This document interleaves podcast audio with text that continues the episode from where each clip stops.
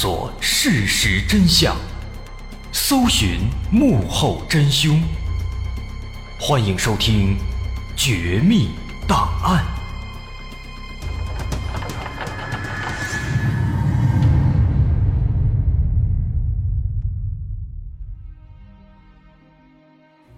还原事实，探索真相。欢迎继续关注《绝密档案》，我是大碗。在上节咱们说到李允熙失踪了，同学们发现之后，却做出了很多奇怪的行为，把李允熙的房间给打扫了一遍，线索全都破坏了。而李允熙的姐姐更是把一个可疑的烟头给直接扔掉了，这让警方非常无奈。通过询问其他同学，警方得知当天李允熙看上去没什么问题，只是当晚回家的时候好像有点闷闷不乐。而且金某也不能确定当天晚上李允熙是否真的回到了家里。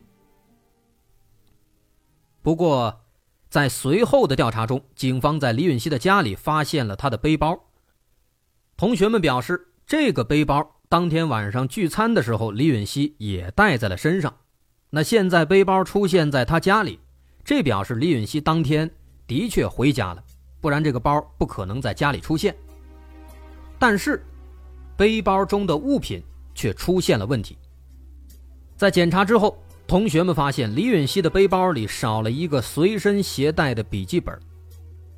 说李允熙呢，他平时有记笔记的习惯，每天要做什么、有什么规划，他都会记在笔记本上。同学们都知道他有这样一个习惯，所以这个笔记本他必然是随身携带的，一直都会放在包里。但现在这个笔记本。他不翼而飞了，会是谁拿走了笔记本呢？其实不单单是笔记本，随着调查深入，警方发现，在这个屋子里有越来越多的东西都不见了。除了笔记本，还有一个小桌子和一把锤子。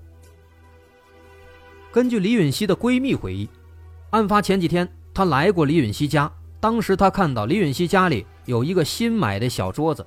但现在这个桌子不见了，另外工具箱里还少了一把锤子。锤子具有攻击性，这很容易让人浮想联翩。因此，同学们猜测有没有可能有人用锤子攻击李允熙，导致李允熙撞到了桌子上，因此锤子和桌子都被凶手带走了。但是这仅仅是群众的猜测。没有明确痕迹能指向这一点，毕竟这个屋子被他们打扫了。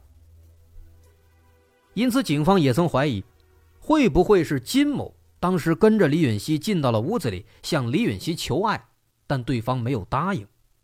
那最终，金某恼羞成怒，杀害了李允熙。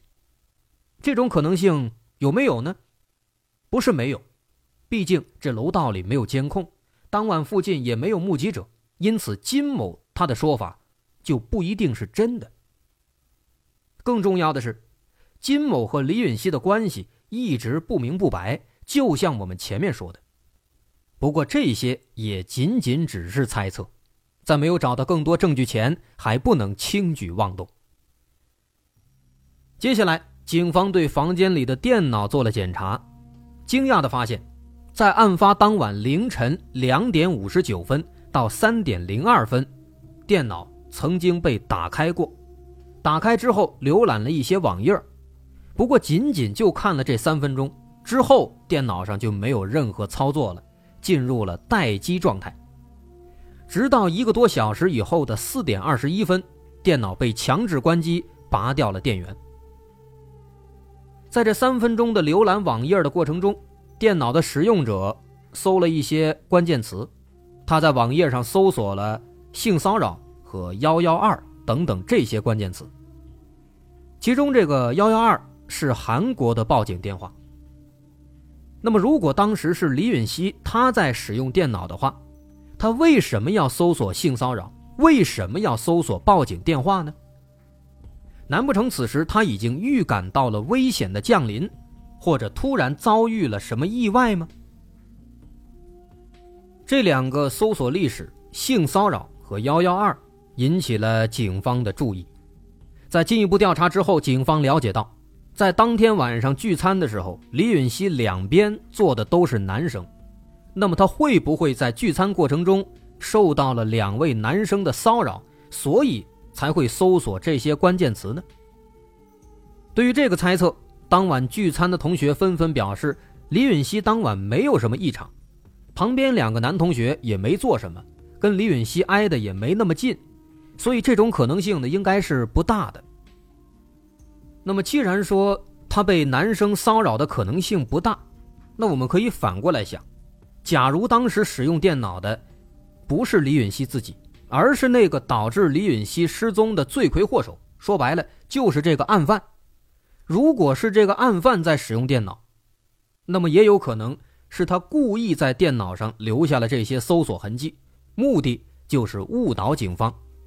那这个可能性也是存在的。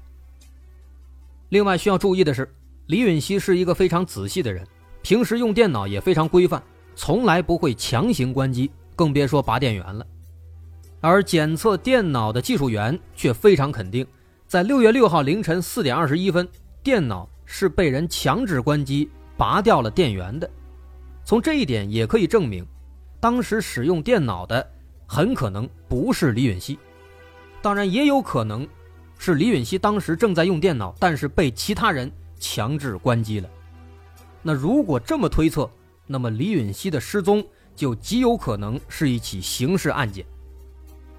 直到这个时候，发现了这些线索，警方才终于开始重视。他们把李允熙的银行卡、社交网站等等所有信息全部开始监控起来。果然，这一监控没多久，就发现了新的问题。案发四天之后，六月十号晚上，警方发现有人用李允熙的账户登录了韩国的某一个音乐网站，并且检查了电子邮件。警方马上追踪 IP 地址，最终显示登录账户的地点在首尔的一家旅馆当中。于是，警方马上赶到旅馆，调取了旅馆的监控录像，但是并没有发现可疑人员。那为什么李允熙的账户会突然在这里登录呢？通过监控也看了，不是李允熙自己，那么会是谁呢？谁也说不清。有人猜测，可能是那个案犯，他利用黑客技术盗取了李允熙的账号，然后把登陆地点改成了这家旅馆，目的是扰乱警方的视听。倘若果真如此，那么这个案犯看来。还是有点技术的，这也许可以作为锁定他的一个突破口。当然，目前这还仅仅处在探索阶段。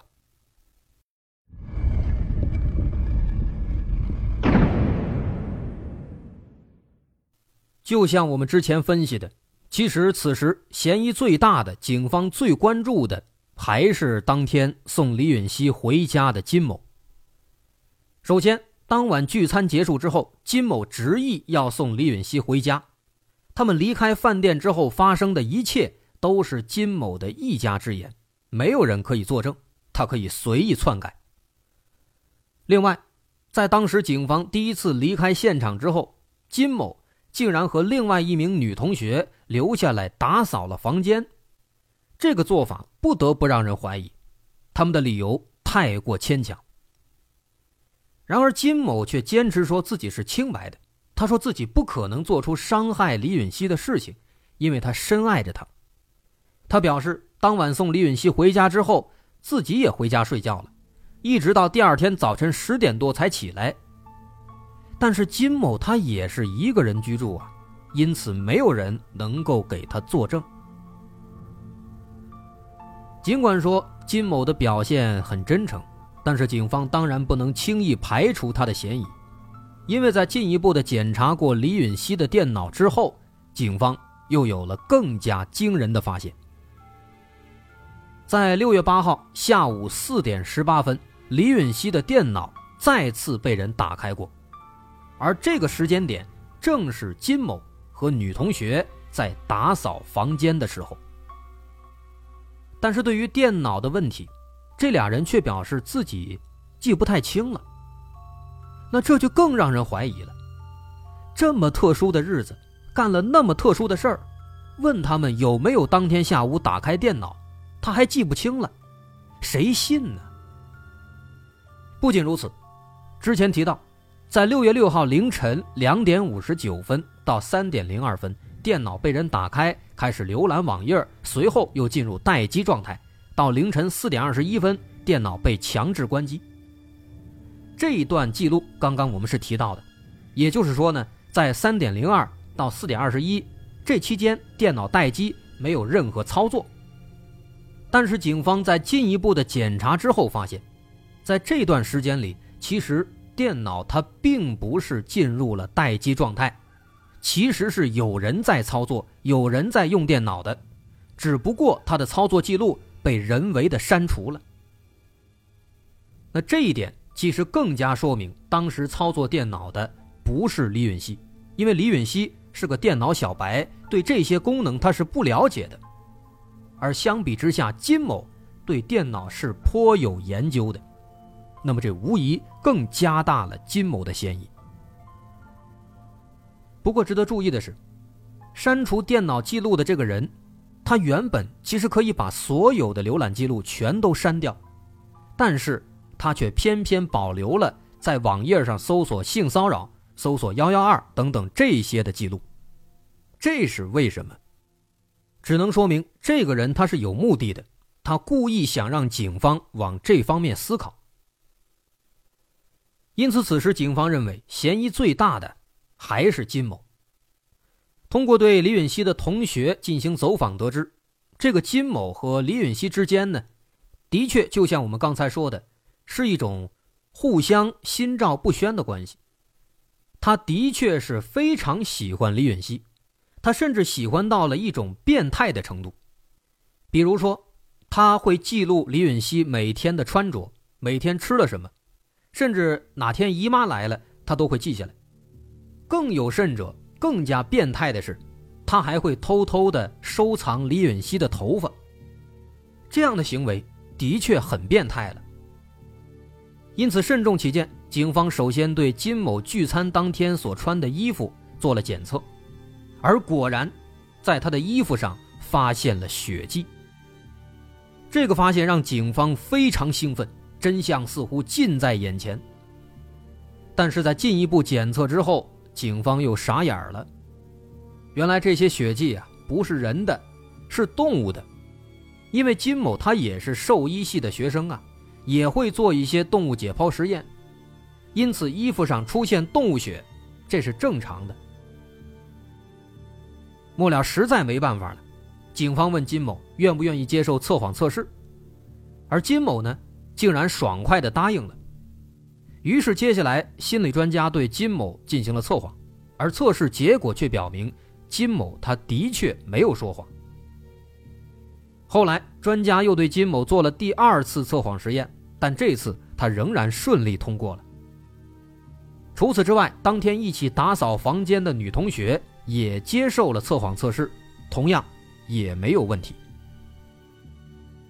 不过，就像我们之前在其他的节目里说过的，测谎的结果只能作为参考，不能作为认定案件事实的根据。所以说，这两次测谎其实也不能说明太大问题。总而言之，在几番调查之后，这个金某虽然嫌疑重大，虽然警方不想放过他，但他似乎的确是清白的，这也让警方陷入了巨大的压力之中。李允熙迟迟不出现，那么极有可能就已经遭遇了不测。好在几天之后啊，有一个好消息传来了，说李允熙他丢失的笔记本被人发现了，而发现的地点竟然就在李允熙学校的一个实验室里。发现笔记本的是一位兽医系的老师，他在实验室打扫卫生的时候，无意间在桌子上发现了笔记本。警方仔细检查之后，发现笔记本里记的大多是一些日常生活的记录，比如朋友的生日，比如兼职工资赚了多少钱，比如自己平时的一些开销。笔记本上的最后一条记录是六月五号下午课程结束之后要去聚餐的事情。那么从这些内容来看，应该是李允熙当天做完实验之后，不小心把笔记本落在了这里，跟他失踪应该是没有关系的。于是就这样，警方刚刚燃起的一丝希望又被浇灭了。这起案子实在是太难了，最有可能存在线索的现场又被金某女同学和姐姐给破坏了，简直让人气得牙根痒痒。而最有嫌疑的金某又通过了测谎测试。如今，警方可以说是走投无路了。警方心里一直认为，真正的案犯。真正让李允熙失踪的人，很可能就在当时现场的那几个人当中，但是他们没有找到证据，而且现场又被破坏了，所以警方当时可以说是焦头烂额，又没有办法。于是李允熙的失踪案也一直悬而未决。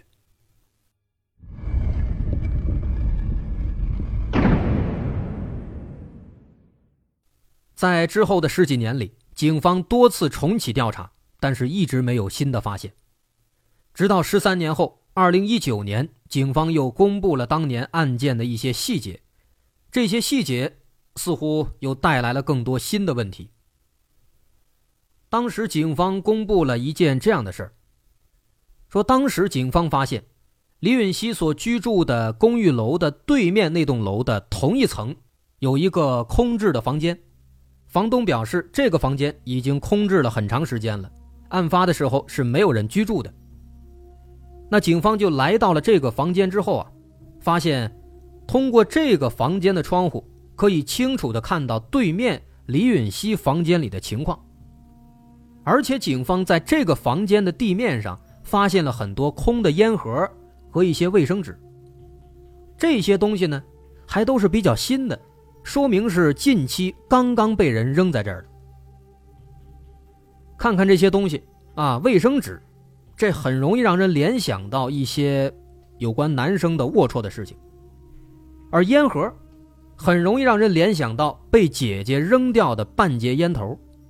如果当时他没有扔掉那个烟头，也许此时警方会得到更多的信息。但从这个房间的情况，其实已经不难推断。也许李允熙真的是被变态盯上了，并且因此惨遭毒手。能够支撑这个推测的不仅仅是地上发现的东西，还有其他的痕迹可循。就在李允熙当时失踪之前的一段时间，一位李允熙的校友，也是女同学，长得也不错，也住在李允熙家的附近，也遭遇了可怕的事情。说那天深夜，这个女生独自一人回家。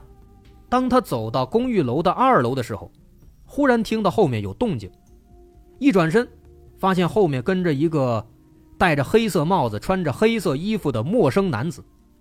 当时她吓了一跳，赶紧大叫一声，把对方吓跑了。然后她赶紧跑回家里。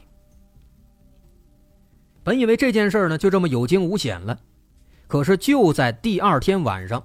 这个女生在家里做饭，发现煤气灶打不着火了。但是煤气罐呢，他们都是放在楼道里的，在外面。而鉴于昨天晚上那件事儿，她也不敢出去看，于是就饿了一晚上没吃饭。直到第二天早晨，她才出门看。结果发现，同一层所有的煤气罐都是正常的打开的，唯独他家的被人关上了。这个情况让人细思极恐。如此看来，李允熙有可能也遭遇了类似的事情，但是李允熙他的防范意识可能没那么强，很可能现在已经中招了。那除此之外呢，还有一件非常可疑的事情。李允熙他读的是全北大学的兽医系，他们经常会解剖动物做实验，在实验结束一周以后。会有专门的工作人员把动物尸体都集中起来去烧掉。通常一周的动物尸体重量会在四十公斤左右。但是李允熙失踪一周之后，那次的集中焚烧，那些被焚烧的尸体的重量达到了一百一十公斤，比平时足足多了七十公斤。而当时已经是学期末了，基本上没有大型动物的解剖实验了。那么多出来的七十公斤，这是怎么回事呢？这个情况加上前面李允熙的那个笔记本在实验室里被发现，这就很容易让人浮想联翩了。那么这几件事儿，加上李允熙失踪前发生的那起抢劫案，歹徒抢了他的包，里面有身份证和手机，这导致李允熙直接陷入了半失联状态。这一切，这到底是巧合，还是看似巧合之下的阴谋呢？这起案子可以说的确疑点重重，目前也没有结果，这是跟那些柯南里的案子唯一的不同的地方。但是，警方的思路是一致的。警方始终认为，真正的案犯就在那些同学或那些家人当中。但是，警方没有线索。好，我是大碗，这的确是一起有趣的案子。我们之后也会尽量持续跟进。那么，今天咱们就先说到这儿。如果大伙儿喜欢，欢迎关注我的微信公众号，在微信搜索“大碗说故事”，点击关注即可。好，咱们。下回再见。